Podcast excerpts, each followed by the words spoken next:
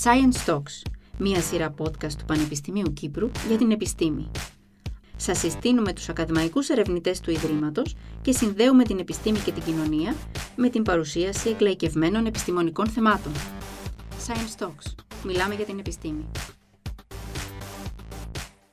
Χαίρετε.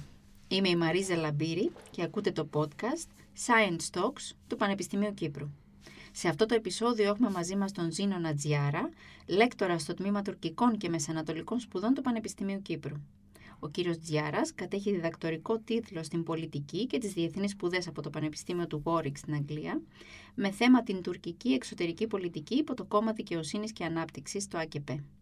Είναι κάτοχος πτυχιακού τίτλου στις Μεσογειακές Σπουδές από το Πανεπιστήμιο Αιγαίου στην Ελλάδα και μεταπτυχιακού τίτλου στις Διεθνείς Σχέσεις και τις Στρατηγικές Σπουδές από το Πανεπιστήμιο του Μπέρμιχαμ του Ηνωμένου Βασιλείου. Έχει παρακολουθήσει κύκλο σεμιναρίων ειδίκευσης μεταπτυχιακού επίπεδου στη Διεθνή Ασφάλεια στο Πανεπιστήμιο του Δελχή στην Ινδία. Δεν ξέρω πώς βρεθήκατε εκεί, κύριε Τζιάρα κύκλο ειδικών εκπαιδευτικών σεμιναρίων στην ηγεσία και επίλυση συγκρούσεων στο Πανεπιστήμιο Κότς της Κωνσταντινούπολης, ενώ κατέχει πιστοποιητικό διαχείρισης συγκρούσεων και διαμεσολάβησης.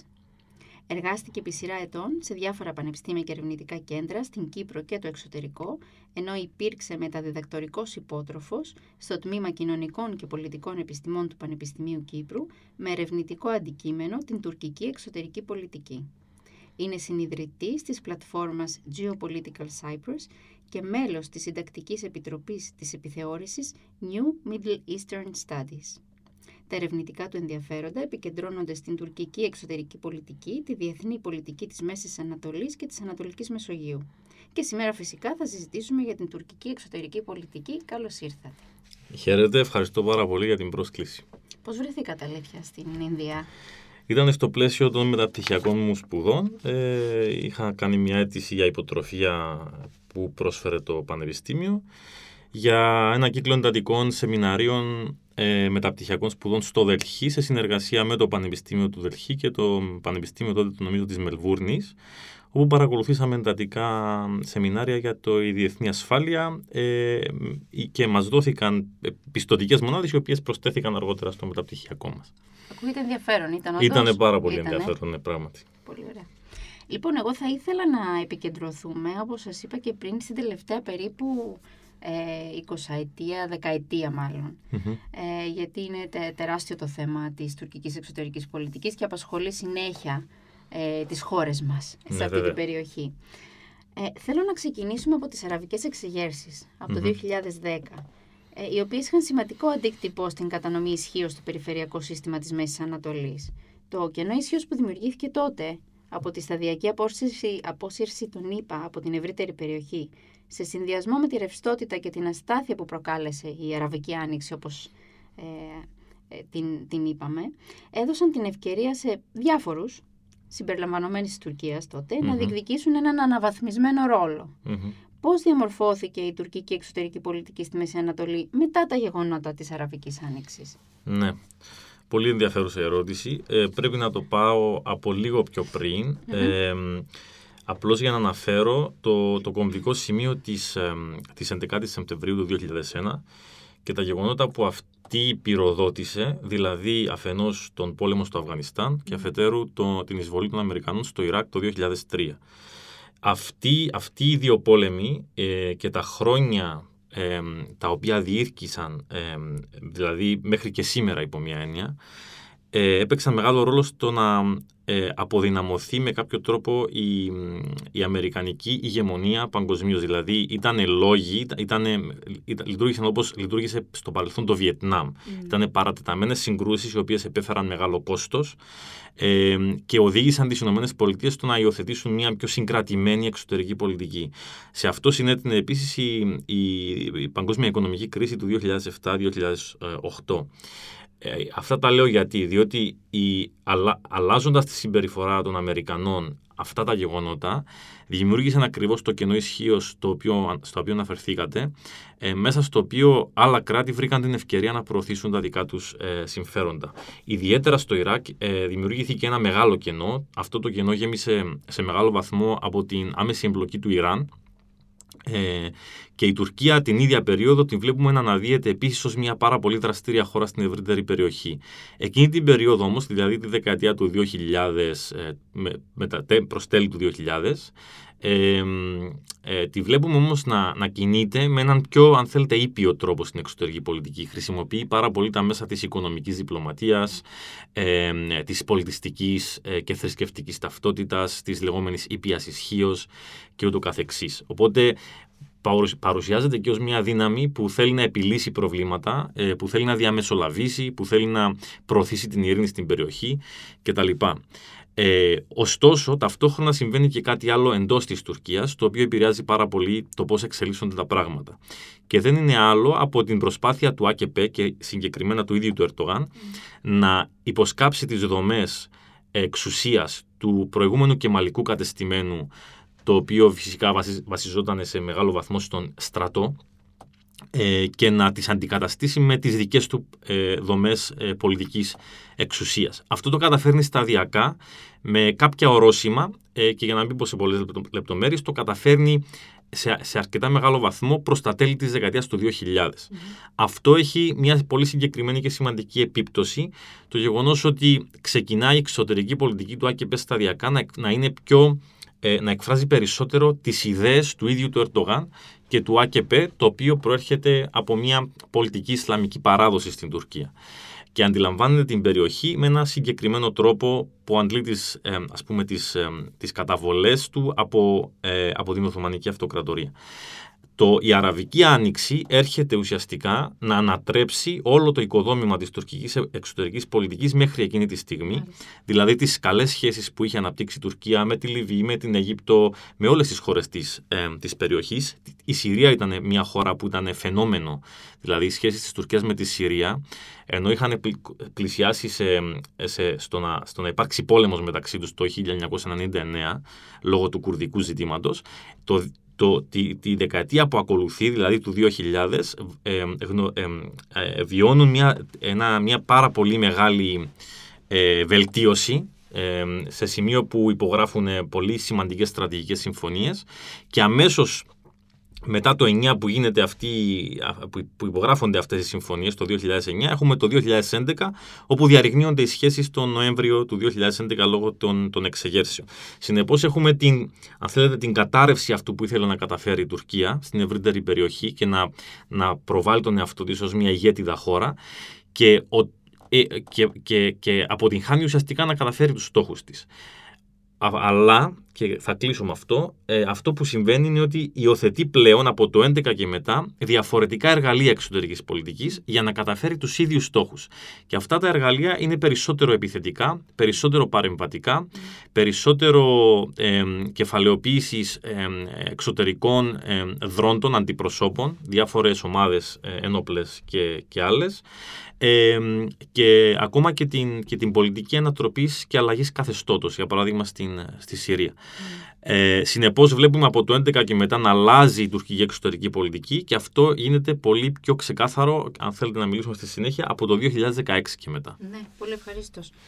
Και ερχόμαστε στην ε, στιγμή όπου γίνεται η ανακάλυψη των πλούσιων κοιτασμάτων υδρογονανθράκων και διάφορες χώρες Ανατολικής Μεσογείου προσπαθούν να οριοθετήσουν τις θαλάσσιες ζώνες να... και δημιουργούνται αυτά τα προβλήματα ανάμεσα στη Τουρκία και τις υπόλοιπες χώρες της περιοχης Ε, δηλαδή τη, της ε, ε, Κύπρου, τα Δωδεκάνησα είναι στο στόχαστρο, Λίβανος, Συρία, Παλαιστίνη, Ισραήλ, Ιορδανία, Αίγυπτος, δεν ξέρω αν ξεχνάω κάτι θα μας το πείτε.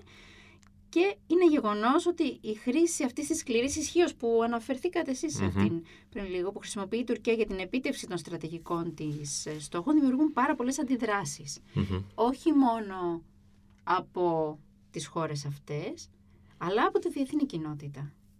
Ποιες αξιώσεις εγείρει στην Ανατολική Μεσόγειο η Τουρκία και στη Μέση Ανατολή και, και γιατί; Ε, πολύ ενδιαφέρον. Ε, ε, καταρχάς, να, θα, το, θα, θα αναφερθώ και πάλι στην, στο, ιδεολογικό πλαίσιο, αν θέλετε, του ΑΚΠ και του Ερτογάν.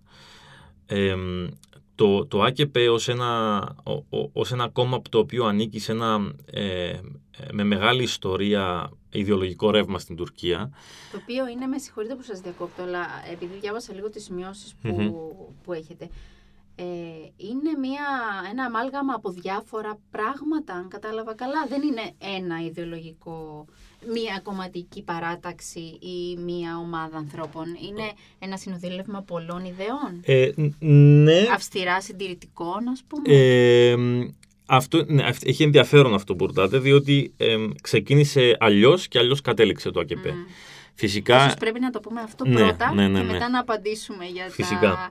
Γιατί είναι χρήσιμη πληροφορία, νομίζω, για να καταλάβουμε το πλαίσιο. Ακριβώς. Ε, το, το ΑΚΠ και ο ίδιος ο Ερτογάν είναι, ε, γαλουχήθηκαν μέσα στο, στο Ισλαμικό κίνημα, το λεγόμενο κίνημα εθνικής άποψης, που είχε ηγέτη του τον ε, Νετσμετίν Ερπακάν, ο γνωστός ηγέτης του πολιτικού Ισλαμικού κινήματος και ε, διετέλεσε μεταξύ πολλών άλλων και πρωθυπουργός μεταξύ του 1996-97. Ο Ερπακάν ε, ήταν ένας ε, Ισλαμιστής συντηρητικός, ο οποίος ε, είχε έντονα τα στοιχεία της Οθωμανικής νοσταλγίας, αν θέλετε. Ε, και αυτό εκφράστηκε ε, κατά τη διάρκεια, τη σύντομη διάρκεια της πρωθυπουργίας του και στην εσωτερική πολιτική και στην εξωτερική. Δηλαδή, στην εσωτερική πολιτική προσπάθησε να προωθήσει μια Ισλαμική, αν θέλετε, ατζέντα για τις πολιτικές κοινωνικές σχέσεις, ε, να επαναφέρει τη θρησκεία πολύ πιο έντονα στο προσκήνιο από ό,τι στο παρελθόν, κάτι το οποίο είχε ξεριζώσει ουσιαστικά ο, ο Μουσταφά Κεμάλ με την ίδρυση της ε, τουρκικής δημοκρατίας.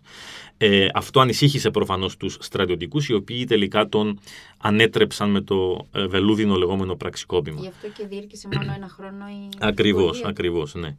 Ε, ο Ερτογάν λοιπόν και πολλά άλλα ε, σημαντικά στελέχη του ΑΚΠ ήταν μέρος αυτής της κυβέρνησης, ήταν μέρος αυτούς, αυτού του κινήματος, το οποίο μέσα από τα χρόνια γνώρισε πολλά κόμματα, εκφράστηκε με διάφορες, διάφορους κομματικούς σχηματισμούς. Ε, ε, η κυβέρνηση απαγορεύει, βγάζει στην παρανομία το κόμμα του, της ευημερίας του Ερπακάν τότε, ε, δημιουργείται ένα νέο κόμμα το οποίο επίσης περνά στην παρανομία και από εκείνο το κόμμα ε, γίνεται μια διάσπαση από την οποία προκύπτουν δύο νέα κόμματα.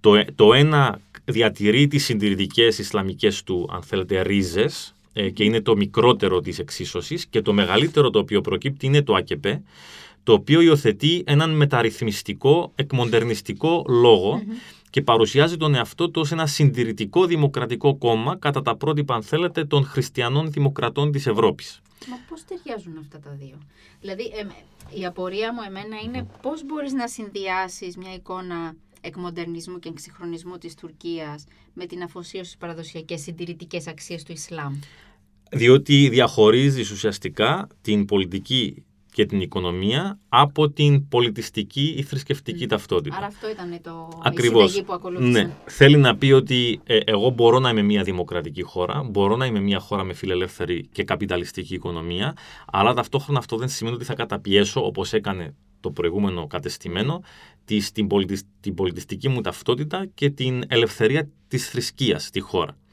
Και αυτό ήταν πάρα πολύ σημαντικό διότι έλκυσε ε, τις ψήφους μιας μεγάλης μάζας του, του εκλογικού σώματος οι οποίοι πράγματι ένιωθαν ιστορικά μιλώντας καταπιεσμένοι και ότι δεν μπορούσαν να εκφραστούν όπως, όπως ήθελαν, ότι ήταν κάπως στο περιθώριο αυτού του ε, του πειράματος του εκμοντερνιστικού που υιοθετήσε ο Μουσταφά Κεμάλ από τη δεκαετία του 20, του 1920. Ε, οπότε ο, ο Ερτογάν προκύπτει ως αυτός ο, ο μοντερνιστής, ο οποίος σε αντίθεση με τον προκάτοχό του τον Ερπακάν ήταν ε, και φιλοδυτικός και φιλονατοικός και φιλοευρωπαίος, ε, ενώ ο Ερπακάν ήταν το ακριβώς αντίθετο. Ήταν αντισημίτης, ήταν αντινατοικός, ε, ευθαρσός και δημοσίως ε, κατά της Ευρωπαϊκής Ένωσης και ούτω καθεξής. Ο Ερτογάν έρχεται να πει ότι Εμείς έχουμε μεταρρυθμίσει το κίνημα, έχουμε εκμοντερνιστεί και υιοθετούμε ένα πολύ πιο συμβατικό και μετριοπαθή λόγο και πολιτικές. Και αυτό όντως φάνηκε στην πράξη κατά τη δεκαετία του 2000. Η δεκαετία που, όπως είπα προηγουμένως, ήταν η δεκαετία που προσπαθούσε να, ε, να κατευνάσει αφενός τους κεμαλιστές για να τους υποσκάψει και αφετέρου να στείλει τα σωστά μηνύματα στη διεθνή κοινότητα. Όταν, και, ε, όταν το κατέφερε, κατάφερε τελικά ο Ερτογάν αυτό, εκεί βλέπουμε τη στροφή στην πολιτική. Και είναι ενδιαφέρον ότι ο Ερτογάν από τα χρόνια ε, της δημαρχίας του στην Κωνσταντινούπολη, διότι υπήρξε δήμαρχος της Κωνσταντινούπολης, έλεγε ότι η δημοκρατία, είναι, η δημοκρατία είναι ένα τρένο. Ανεβαίνεις πάνω και όταν φτάσεις στον προορισμό σου κατεβαίνεις. ανέβηκε στο τρένο της δημοκρατίας τα πρώτα χρόνια της δεκαετίας του 2000 και όταν έφτασε στο προορισμό του που ήταν να αντιστρέψει το ποιος ηγεμονεύει και εξουσιάζει την Τουρκία και τους μηχανισμούς της, κατέβηκε. Και από εκεί βλέπουμε την εξέλιξη της αυταρχικής Τουρκίας που έχουμε μπροστά μας σήμερα. Αυτή η αυταρχική Τουρκία, εκτός από αυταρχική, έχει έντονο το ιδεολόγημα του. Αυτό του, κάποιοι το ονομάζουν νεοοθωμανισμό. Εγώ δεν υιοθετώ τον όρο αυτό, αλλά έχει έντονα τα στοιχεία της Οθωμανικής νοσταλγίας ε, και σε επίπεδο ταυτότητας και σε επίπεδο γεωπολιτικού οράματος. Δηλαδή ότι είμαστε... Και το λόγο που εκφράζει. Φυσικά, φυσικά. Ε, είμαστε δηλαδή, λένε, μια χώρα ε, που έχουμε όλο αυτό το πλούσιο ε, παρελθόν, έχουμε υπάρξει μια υπερδύναμη, ε, είναι σχεδόν δικαίωμά μας ε, να έχουμε παρουσία και επιρροή σε αυτά τα εδάφη του μεταοθωμανικού χώρου και έχουμε και ευθύνη μάλιστα να προστατεύσουμε αυτούς τους, αυτόν τον χώρο και τις ε, μουσουλμανικές κοινότητες και ούτω καθεξής. Δηλαδή είναι αυτόκλητοι ε, ηγέτες και ε, μεγάλοι αδελφοί του μουσουλμανικού και πιο συγκεκριμένα του μεσανατολικού χώρου. Ε, αυτό λοιπόν το, το όραμα έρχεται ο, ο, ο Ερτογάν να το εφαρμόσει και το βλέπουμε σταδιακά να εφαρμόζεται διότι ρωτήσατε ποιοι είναι οι στόχοι της τουρκικής εξωτερικής ναι. πολιτικής. Ε, ποιε είναι, είναι οι αξιώσεις κιόλας, όχι μόνο οι στόχοι, κυρίως οι αξιώσεις όσον αφορά στα κοιτάσματα Στα κοιτάσματα της περιοχής, ναι. Όλο αυτό θα πρέπει να το δούμε σε αυτό το πλαίσιο που αναφέρω. Δηλαδή το γεγονός ότι. Τι, ότι είναι όλα δικά τους, ας πούμε, επειδή κάποτε ήταν η Οθωμανική Αυτοκρατορία; Αυτό είναι το. Ήταν κάποτε δικά μου, άρα και τώρα είναι δικά μου. Κάπως και... έτσι. Δηλαδή είναι το ρομαντικό της υπόθεσης όλο αυτό.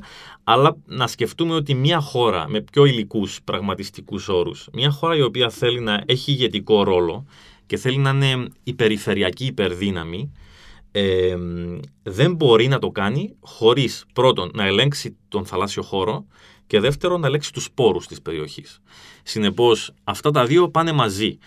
Ξεκινάμε από το γεγονός ότι αναγνωρίζουμε έναν χώρο ως, ως αυτόν στον οποίο θέλουμε να προβάλλουμε την ισχύ μας ε, και μετά για να το καταφέρουμε αναπτύσσουμε τα μέσα. Τα μέσα αναπτύσσονται τα τελευταία 20 με 30 χρόνια και περιλαμβάνουν και την αμυντική βιομηχανία της Τουρκίας και την οικονομία της και φυσικά την, την ναυτική διάσταση της στρατιωτικής ισχύως που έχει, έχει εξελιχθεί σε τεράστιο βαθμό τα τελευταία χρόνια και το βλέπουμε αυτό να αποτυπώνεται στο δόγμα της λεγόμενης γαλάζιας πατρίδας με τεράστιες ναυτικές ασκήσεις και ούτω καθεξής. Στο πλαίσιο αυτού του δόγματος είναι που είδαμε τελικά τις παράνομες γεωτρήσεις της Τουρκίας στην Κυπριακή ΑΟΣ, τις έρευνες ακόμα και νότια από το Καστελόριζο, την, την επέμβαση στη Λιβύη, που ήταν η πρωτοφανής και ιστορικής σημασίας επέμβαση, διότι είναι η πιο μεγάλη, αν θέλετε, εκστρατεία που έχει κάνει ο τουρκικός στρατός, μεγαλύτερη ακόμα και από, αυτό, από αυτήν ε, της, στην Κύπρο το 1974, την εισβολή, δηλαδή με όρους απόστασης πάντα. και αυτό επιχειρησιακά δεν είναι μικρό πράγμα. Δηλαδή το να, να, μια χώρα να καταφέρει να κάνει μια τέτοια επιχείρηση είναι ένδειξη του πόσο έχει εξελιχθεί στρατιωτικά. Ίσως αυτό να ήθελε να κάνει. Δηλαδή να δείξει ότι εγώ μπορώ να πάω και μακριά. Δεν είναι μόνο δίπλα στους γειτονές μου που μπορώ να πάω και Ακριβώς. να κατακτήσω, αλλά μπορώ να πάω Ακριβώς. να κατακτήσω και τη Λιβύη και ακόμα πιο πέρα. Ακριβώς και αποτυπώνει μάλιστα και τα πολύ πρακτικά και πολύ πραγματικά συμφέροντα που έχει στην ίδια την Ήπειρο της Αφρικής. Και λειτουργεί πλέον η Βόρειος Αφρική ως μια πύλη προς άλλα συμφέροντα τα οποία η Τουρκία έχει ήδη αναπτύξει σε πάρα πολύ μεγάλο βαθμό τα τελευταία 20 χρόνια στην, στην Ήπειρο της Αφρικής και όλα αυτά ξεκινούν πλέον και βλέπετε ότι συνδέονται. Συνεπώς και στην, στην περίπτωση των κοιτασμάτων η Τουρκία δεν μπορεί απλώς να δεχτεί ότι αυτά τα κοιτάσματα θα τύχουν εκμετάλλευσης με τους όρους των Ελληνοκυπρίων ε, ή, ή αν μη τι άλλο χωρίς η ίδια η Τουρκία να έχει κάποιο λόγο σε ό,τι συμβαίνει. Άρα η, η Τουρκία είναι τόσο ισχυρή γιατί έχει ισχυρό στρατό; Όχι μόνο. Ε, είναι, είναι ισχυρή και είναι σημαντική ε, ενώ για τις μεγάλες δυνάμεις, διότι έχει πάρα πολύ στρατηγική θέση, γεωγραφικά καταρχάς, διότι έχει πάρα πολύ μεγάλη ισχύ και οικονομική και στρατηγική, παρά το γεγονός ότι τα τελευταία χρόνια οικονομικά ε, δεν τα πάει καλά. Υπάρχει μια ε, ε, σημαντική οικονομική κρίση, ε, αλλά στρατιωτικά είναι ο, ο δεύτερος ισχυρότερος στρατός του ΝΑΤΟ ε, και αυτό έχει την, την αξία του και το βλέπουμε να, να εκφράζεται όλο αυτό και στις επιχειρήσεις της Τουρκίας στο Ιράκ και στη Συρία και στη Λίβη και στον Αγκορνό Καραμπάχ, δηλαδή λειτουργεί ως μια στρατιωτική δύναμη και τρίτον, ε, άρα μιλάμε για τη θέση, την ισχύ και τρίτον είναι η δράση. Η δράση της Τουρκίας σε αυτούς τους χώρους δημιουργεί προβλήματα αλλά ταυτόχρονα της ε, δίνει κάποια διαπραγματευτικά χαρτιά. Και ε, ε, σπέβδει στο τέλος να παρουσιαστεί ως αυτός που θα λύσει τα προβλήματα τα οποία η ίδια δημιούργησε. Όπως το μεταναστευτικό. ας Ναι, πούμε. ακριβώς, ακριβώς. Αυτό, α, α, νομίζω μου απαντάτε και την επόμενη ερώτηση που, ήταν, που είναι γιατί παρά τις δημόσιες αντιδράσεις που βλέπουμε και από τις Ηνωμένες Πολιτείες Αμερικής αλλά και από το σύνολο των ευρωπαϊκών χωρών Μμμ. σε αυτές τις προκλητικότητες της Τουρκίας δεν συγκινείται καθόλου ο πρόεδρος της Τουρκίας. Είναι γι' αυτό το λόγο, δηλαδή αντλεί δύναμη από την ισχύ που έχει στα στοιχεία που μας είπατε, ε, τοποθεσία, ε, μ, στρατός, δύναμη κτλ. Είναι γι' αυτόν τον λόγο που δεν συγκινείται. Πιστεύει ότι είναι στο απειρόβλητο ότι δεν μπορεί κανείς να τον αγγίξει. Καταρχάς δεν νομίζω ότι δεν συγκινείται καθόλου. Μμ. Απλώς δεν συγκινείται όσο θα, συ- θα ίσως να συγκινούνταν ένας άλλος. σε, ένα, σε ένα ενδεχομένω πιο δημοκρατικό πολίτευμα. Ναι. Ε, απλώς αυτό που βλέπουμε με τον Ερτογάν είναι ε, αφενός αυτή, αυτή η αντίληψη που έχει για τον εαυτό του, για τη χώρα του, ότι είναι τόσο μεγάλης σημασίας. Ε, και δεύτερον, η πεποίθηση που έχει ότι μπορεί να ανταλλάξει τον ρόλο και τη σημασία της χώρας του για, μια, ε, ε, για, για την ανοχή ουσιαστικά των μεγάλων δυνάμεων. Μμ. Ε, και αυτό το κάνει κατά κόρον η Τουρκία, δηλαδή εκεί που η Δύση γενικότερα και η Ευρωπαϊκή Ένωση στο πλαίσιο της τουρκικής προσπάθειας για ένταξη στην Ευρωπαϊκή Ένωση, αλλά και τις σχέσεις της Τουρκίας με τη ΣΥΠΑ και τον ΝΑΤΟ, πάντα προσπαθεί η Δύση να θέσει ένα κανονιστικό πλαίσιο. Δηλαδή ένα πλαίσιο το οποίο θα θέσει κάποιους όρους στην Τουρκία ή κάποιες προϋποθέσεις με στόχο πάντα να την αλλάξει κάπως, να την εκδημοκρατήσει. Μμ. Η Τουρκία τον τελευταίο διάστημα, τα τελευταία χρόνια, προσπαθεί να αποσυνδεθεί πλήρως από αυτά τα κανονιστικά πλαίσια. Και να πει ότι αν θέλετε εμείς να κάνουμε business μεταξύ μας, ε, εγώ δεν πρόκειται να αφομοιώσω τίποτα από αυτά που θέλετε. Έχω όμως να σας δώσω πράγματα τα οποία σας ενδιαφέρουν πάρα πολύ και αυτό είναι αλήθεια. Και σε αντάλλαγμα θα μου δώσετε κι εσείς πράγματα. Είτε αυτό είναι η ανοχή σας, είτε είναι κάτι άλλο. Ε, αυτό είναι πολύ προβληματικό, διότι πλέον οι προϋποθέσεις και το πλαίσιο του διεθνούς δικαίου και όλων αυτών τα οποία μας ενδιαφέρουν εμάς, ε, πλέον μπαίνουν στο περιθώριο της συζήτησης και στο επίκεντρο μπαίνουν ζητήματα στρατηγικού συμφέροντος. Δηλαδή αυτά που ενδιαφέρουν τη ΣΥΠΑ στη Συρία, αυτά που ενδιαφέρουν τη ΣΥΠΑ στην τρομοκρατία, αυτά που ενδιαφέρουν τη ΣΥΠΑ στο θέμα της ενέργειας ε, και όλα τα δίκαια, η ηθική πλευρά των πραγμάτων, αν θέλετε, υποχρεώσεις της Τουρκίας ε, είναι, είναι δευτερεύουσα σημασία, διότι με αυτόν τον τρόπο διαβουλεύονται και οι υπόλοιποι μαζί της, ε, διότι δεν έχουν και άλλη επιλογή. Μμ. Είναι σαφές όμως, και θα κλείσω με αυτό, είναι σαφές ότι ε, η στάση των ΗΠΑ αλλά και της Ευρωπαϊκής Ένωσης έχει ξεκινήσει να αλλάζει. Δηλαδή δεν παραμένει η ίδια. Ε, ε, ε, χρησιμοποιούν περισσότερο πλέον το μαστίγιο παρά το καρότο. Ε, αλλά όχι στο βαθμό που θα θέλαμε, ούτε σε ένα βαθμό που είναι προς το παρόν ε, ε, αποτελεσματικός. Επιβλαβής Ναι, για την ναι, ναι. Τουρκία. Ε, τώρα μια παρένθεση θέλω να κάνω. Θα ήθελα να σας ρωτήσω τι συνέπειες είχε το πραξικόπημα του 2016 Μμμ. στην εσωτερική και την εξωτερική πολιτική της Τουρκίας; Ωραία. Ω συνέχεια αυτών που έλε- λέγαμε πριν για τη συγκέντρωση των εξουσιών στον Ερτογάν, ουσιαστικά το πραξικόπημα ήρθε, το αποτυχημένο πραξικόπημα, να δώσει Ναι. την αφορμή και το πρόσχημα στον Ερτογάν να προβεί σε ένα κυνήγι μαγισσών ε, ενάντια σε όλους τους πραγματικούς και φανταστικούς εχθρούς του. Ε, οι απολύσεις και οι διώξεις ε, έχουν ξεπεράσει τις 160.000 άτομα εντός της Τουρκίας. Ε, και αυτό ε, το- τον βοήθησε να, να συγκεντρώσει ακόμα περισσότερες εξουσίες στο πρόσωπό του, να περιθωριοποιήσει τις αντιστάσεις στο εσωτερικό και ουσιαστικά από το 16 και μετά μέχρι το 18 να, ε, να, να κυβερνά με προεδρικά διατάγματα, διότι εφάρμοσε ένα καθεστώς εκτάκτου ανάγκης. Άρα η χώρα βρίσκεται σε μια κρίση και εγώ είμαι ο σωτήρας της. Αυτή ήταν η λογική. Το 17, χρησιμοποιώντας όλο αυτό το πλαίσιο, έρχεται και, προ- και, και βάζει σε δημοψήφισμα σημαντικές συνταγματικές μεταρρυθμίσεις, που θα μετέτρεπαν το πολιτικό σύστημα σε προεδρικό από κοινοβουλευτικό. Ε, ψηφίζονται με καλπονοθεία, με, διάφορες, ε, με διάφορα παρατράγουδα, ψηφίζονται ε, και με μικρή διαφορά κερδίζει ε, ε, σχεδόν 2% κερδίζει το δημοψήφισμα ο Ερτογάν και αυτές οι μεταρρυθμίσεις μπαίνουν σε εφαρμογή το 18 με, με τις διπλές εκλογές που έγιναν βουλευτικές και προεδρικές, όπου και επανεκλέγεται ως πλέον υπερπρόεδρος. Ε, εκεί κάπου λύγει και το ε, καθεστώς εκτάκτου ανάγκης, διότι πλέον δεν το χρειάζεται. Υπάρχει ένα νομιμοποιημένο πλέον καθεστώς εκτάκτου ανάγκης και ο ίδιος κάνει ό,τι θέλει. Αυτό, αυτή όλη η αλλαγή σημαίνει ότι είναι ο απόλυτος άρχοντας σε ό,τι αφορά τα της εσωτερικής πολιτικής και έχει τον πρώτο και τον τελευταίο λόγο σε ό,τι αφορά τα της εξωτερικής πολιτικής. Και από εκεί και πέρα, από το 16 και πέρα. Άρα είναι περάνω και του στρατού είναι ελεγχόμενος. Ναι. Υπάρχουν φυσικά. Ακριβώς. Πολιτικοποιεί και φέρνει υπό τον, έλεγχο του, υπό τον έλεγχο του όλα όσα προηγουμένως ήταν υπό τον έλεγχο του στρατιωτικού mm. κατεστημένου. Ναι. Και αυτό το βλέπουμε να εκφράζεται στην εξωτερική πολιτική με ένα έντονο τρόπο, διότι από το 16 και μετά, το 16 μάλλον αμέσως μετά το πραξικόπημα, ένα μήνα μετά, έχουμε την πρώτη εισβολή της Τουρκίας στη Συρία. Από τότε έχουν γίνει τέσσερις. Είμαστε στα πρόθυρα μιας πέμπτης. Mm ε, ε, εισβολή στο Ιράκ, η οποία υφίσταται ακόμα, εισβολή στη Λιβύη, οι γεωτρήσεις στην, στην Ανατολική Μεσόγειο, όλα αυτά έρχονται μετά το 2016.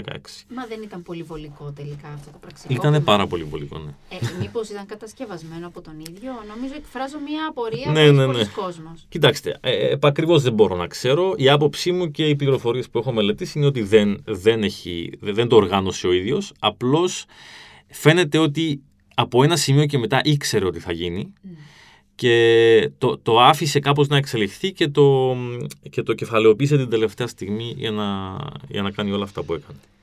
Ναι, εκτός από ακραίος είναι και πολύ έξυπνος. Είναι, ναι, ναι. όπως και να το κάνουν.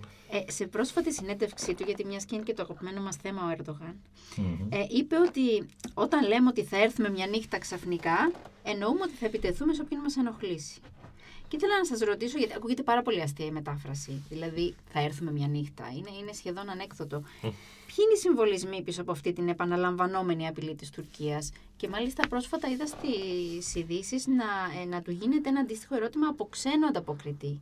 Γιατί πλέον δεν αφορά μόνο στην Ελλάδα το θα ερθουμε μια νύχτα. Ναι, ναι, ναι, φυσικά. Ναι, ναι. Τι, τι είναι αυτό το πράγμα και γιατί το λέει; Ο, ο Ερντογάν αρέσκεται στο να θέτει τέτοια αφηγηματικά στοιχεία στον, στον πολιτικό του ε, λόγο, τα οποία γίνονται κάπως σλόγκαν. Δηλαδή είναι συνθήματα ε, τα οποία ε, καταλήγουν να χαρακτηρίζουν μια πολιτική αντίληψη και μια πολιτική πρόθεση.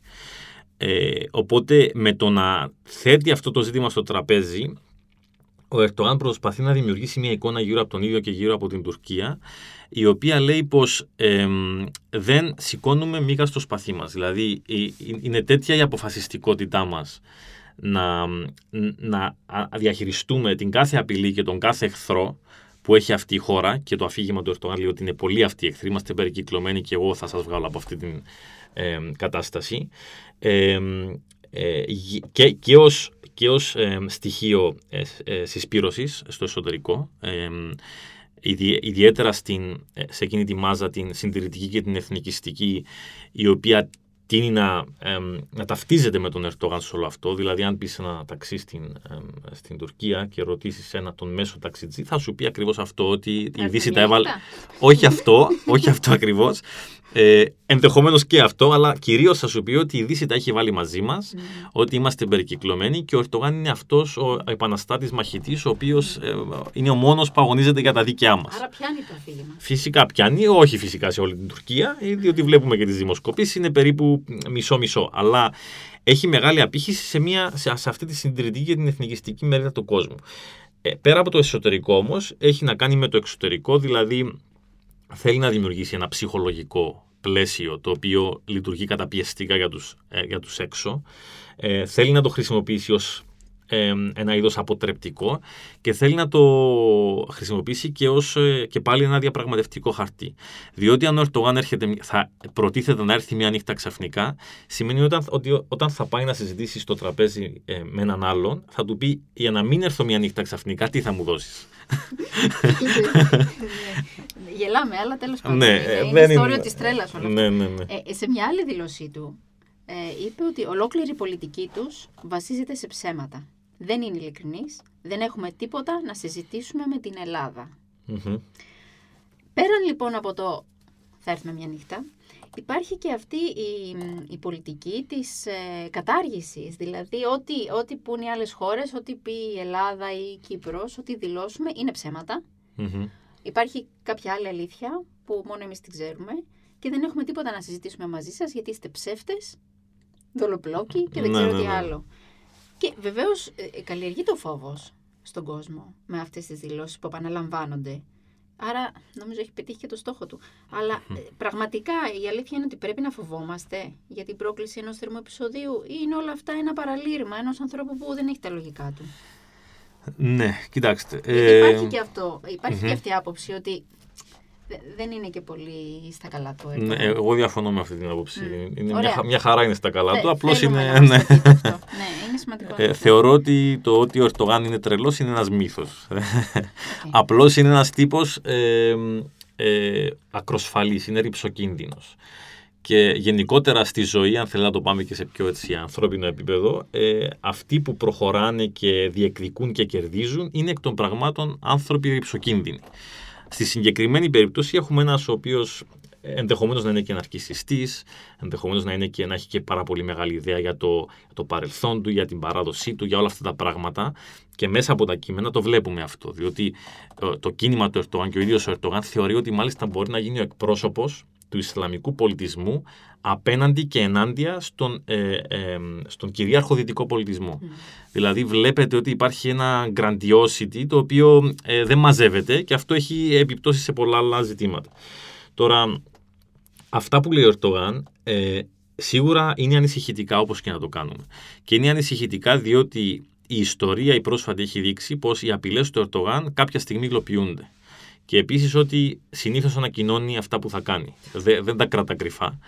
Ε, απ' την άλλη υπάρχει, το, υπάρχει ο παράγοντας, το στοιχείο που μας δείχνει ότι εφαρμόζει τις απειλές του εκεί που μπορεί να τις εφαρμόσει. Δεν τις εφαρμόζει παντού και τις εφαρμόζει κυρίως σε χώρους όπου υπάρχει αδυναμία ή όπου υπάρχουν άλλοι δρόντες που μπορεί να εκμεταλλευτεί, όπως για παράδειγμα στο μέτωπο το, το Συριακό που υπάρχουν αντιπροσώποι που δουλεύουν υπέρ του Ερτογάν, όπως στο, στο Ιράκ που είναι κοντά τα σύνορα, είναι μια ορεινή περιοχή που εύκολα κάπως μπορούν να γίνουν επιχειρήσεις και στη Λιβύη όπου είχε την υποστήριξη και την πρόσκληση σχεδόν της, ε, της κυβέρνησης της Τρίπολης στη Δυτική, στη Δυτική Λιβύη. Είναι άλλο λοιπόν να μπαίνει στο Ιράκ, στη Συρία και στην Λιβύη και άλλο να απειλήσει την Ελλάδα που είναι ένας νατοικός στρατός, μια σύμμαχη χώρα και ούτω καθεξής. Και μέλος της Ευρωπαϊκής Ένωσης. Ακριβώς. Οπότε δε, αυτές οι απειλές θα πρέπει να τις δούμε στο μέγεθος που μπορούν να, στο, που μπορούν να ερμηνευθούν. Ε, έχουν να κάνουν με τις αξιώσεις της Τουρκίας στο Αιγαίο και στα ελληνοτουρκικά γενικότερα. Έχουν να κάνουν με μια πίεση που θέλει να ασκήσει ο Ερτογάν στο δυτικό στρατόπεδο, στέλνοντας το μήνυμα ότι έχετε, ε, έχετε ευνοήσει πάρα πολύ την Ελλάδα εις βάρος μου και την Κύπρο ενδεχομένως τελευταία εις βάρος μου. Mm. Αυτό δεν μπορεί να περάσει. Και εάν γίνει οτιδήποτε, είστε εσείς υπολογοί, εσείς αυτέτε για την οποιαδήποτε αστάθεια στην περιοχή, διότι ουσιαστικά έχετε συμβάλει στο να ανατρέψετε το ισοζύγιο ισχύως ε, υπέρ της Ελλάδας. Αυτό λέει η Τουρκία. Ε, από εκεί και πέρα όμως, ε, το, το ζήτημα του θερμού επεισοδίου είναι, ε, είναι προφανώς προέκταση όλης αυτής της συζήτησης, αλλά το θερμό επεισόδιο δεν μπορεί να γίνει μόνο από έναν. Είναι δηλαδή ζήτημα δύο, ε, δύο παικτών. Ε, η Τουρκία ε, εξαρτάται δηλαδή κυρίως από την αντίδραση της Ελλάδας. Διότι η Τουρκία μπορεί να βγει να κάνει κάτι, να κάνει μια έρευνα, να κάνει μια γεώτρηση, να κάνει μια άσκηση. Το ζήτημα πλέον είναι πώς αντιδράει η Ελλάδα σε αυτό.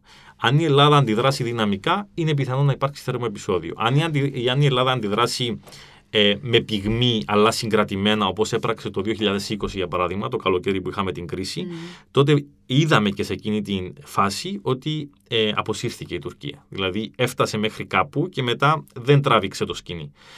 Οπότε θεωρώ πως στην περίπτωση της Ελλάδας, ενώ είναι πιθανόν να αποτολμήσει μια κίνηση Ορτογάν του είδους που ανέφερα προηγουμένως, δεν θεωρώ ότι ο πόλεμος σε μια μεγάλη κλίμακα είναι κάτι πιθανό. Άρα έτσι για να κάνουμε μια, να συγκεντρώσουμε όλα αυτά που είπαμε, η προσέγγιση του Ερτογάν φιλοδοξεί να αυξήσει την εκλογική του δύναμη στη βάση ενός αυξανόμενου αισθήματος ανασφάλειας λόγω εξωτερικών απειλών mm-hmm. κτλ. Όπως θα λέει, όπως παρουσιάζει τον εαυτό του παραγόντα σταθερότητας ναι, στη ναι, ναι. χώρα και στην περιοχή την ευρύτερη να αναγκάσει την αντιπολίτευση να συνταχθεί μαζί του, αυτό δεν το είπαμε, το λέω εγώ, εφόσον τα εθνικιστικά κόμματα του αντίπαλου στρατοπέδου δεν μπορούν να διαφωνήσουν με την ανάγκη διαχείρισης της απειλής, της ελληνικής, της κουρδικής, ναι, ναι. οποιασδήποτε άλλης απειλής της περιοχής και να δημιουργήσει τέτοιες δυναμικές εντός της αντιπολίτευσης εξαιτίας του κουρδικού ζητήματος που απασχολεί πάντα την επικαιρότητα της Τουρκίας, που θα οδηγήσουν σε απόκληση του, του, του, του κόμματος των Κούρδων, το, mm-hmm. το φιλοκουρδικό, το ΧΑΝΤΕΠΕ, ναι, ναι. από τα υπόλοιπα κόμματα. Ε, αυτά όλα που προσπαθεί να κάνει ο Ερντογάν. Τώρα, είπαμε για την εξωτερική πολιτική.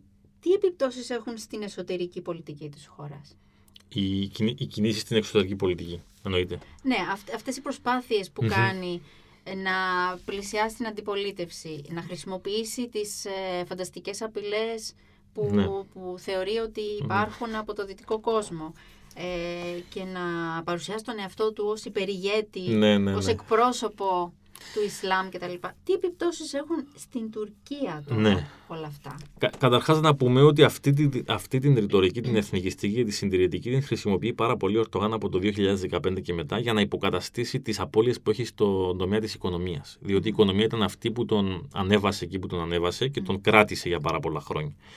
Ε, οπότε, στην απουσία μιας καλής οικονομίας, ε, πουλάει αφήγημα.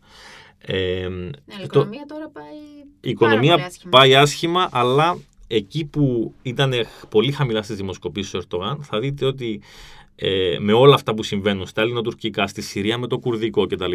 έχει ξεκινήσει πάλι να ανεβαίνει. Δηλαδή, Ως στη- προστάτης τώρα. ο, ως, ως προστάτης, ως αυτός που είναι, είναι ο διάβολος που ξέρουμε, εν πάση περιπτώσει, όπως λένε και οι Αγγλοσάξονες, ε, και, ως, και, και επειδή υπάρχει και μια δυναμία στην αντιπολίτευση να βρουν αυτόν ο οποίος θα αντιπαρατεθεί με τον Ερτογάν, επί ίσης όρης, ε, δεν υπάρχει μεγάλη εμπιστοσύνη στην αντιπολίτευση μέσα στον κόσμο. Ε, παρόλο που την αλλαγή την θέλουν πάρα πολύ. Ε, περισσότεροι από ποτέ στην ιστορία του Ερτογάν. Ε, οπότε στο εσωτερικό όλο αυτό λειτουργεί ε, θετικά σε κάποιο βαθμό στην μερίδα εκείνη που λειτουργεί θετικά πάντοτε, την εθνικιστική και συντηρητική. Ε, η αντιπολίτευση υ- έχει μια, ε, υπάρχει μια σύγκληση μεταξύ των αντιπολιτευτικών κομμάτων που είναι άνευ προηγουμένου, δηλαδή υπάρχει μια σημαντική προσπάθεια και προφανώς περιστρέφεται γύρω από τον αντιερτογανισμό τους. Μάλιστα. Ε, έχουν καταφέρει τα- τον τελευταίο καιρό να διαφοροποιηθούν κάπως ακόμα και στο ζήτημα του κουρδικού, ακόμα και στο ζήτημα των ελληνοτουρκικών, παρά το γεγονός ότι είναι εθνικιστές και έχουν ουσιαστικά τις ίδιες θέσεις και απέναντι στην Ελλάδα και απέναντι στους Κούρδους. Απλώς λένε και εκείνοι ότι ε, όλα αυτά τα κάνει ο Ερτογάν διότι θέλει να επανεκλεγεί. Διότι υιοθετούν πλέον και αυτοί αυτή την ρητορική για να μπορέσουν πλέον να σταθούν απέναντί του ακόμα και σε αυτά με τα οποία συμφωνούν. Ε, και ε, στο εσωτερικό η- ε, το- ένα μεγάλο ζήτημα είναι επίσης το μεταναστευτικό, το οποίο προσπαθεί να εκμεταλλευτεί ο Ερτογάν. με ο- Το προσπαθεί, το εκμεταλλεύεται στο έπακρο. Φυσικά, το εκμεταλλεύεται ναι, σωστά. Ε, και το ζήτημα με τη Συρία ε, ε, άπτεται και του μεταναστευτικού. Διότι μια ε, εισβολή στη Συρία θα δημιουργήσει νέες ζώνες, τι οποίες μπορούν να μετε, με, μετεγκατασταθούν ε, πρόσφυγες, όπως έχει κάνει και στο παρελθόν. Οπότε βλέπετε όλα αυτά έρχονται να δέσουν. Ε, και το ένα ζήτημα μεγάλο τώρα για την αντιπολίτευση είναι κατά πόσον το κουρδικό θα παραμείνει ένα νόμιμο, το, το φιλοκουρδικό κόμμα θα παραμείνει ένα νόμιμο κόμμα, αν, δηλαδή αν δεν το βγάλει ο Ερτογάν στην παρανομία, και, και αν υπάρχει χώρος σύγκλησης και συνεργασίας των φιλοκούρδων, των, του φιλοκουρδικού κόμματος με, το, με των υπόλοιπων κομμάτων που κατά τα άλλα είναι πολύ αντικουρδικά και ε, εθνικιστικά. Πολύ ενδιαφέρον. Ε, θέλω να αναφέρω ένα πολύ ωραίο βιβλίο που εκδώσατε το 2022 με τίτλο 8 και 2 μύθοι για την τουρκική εξωτερική πολιτική.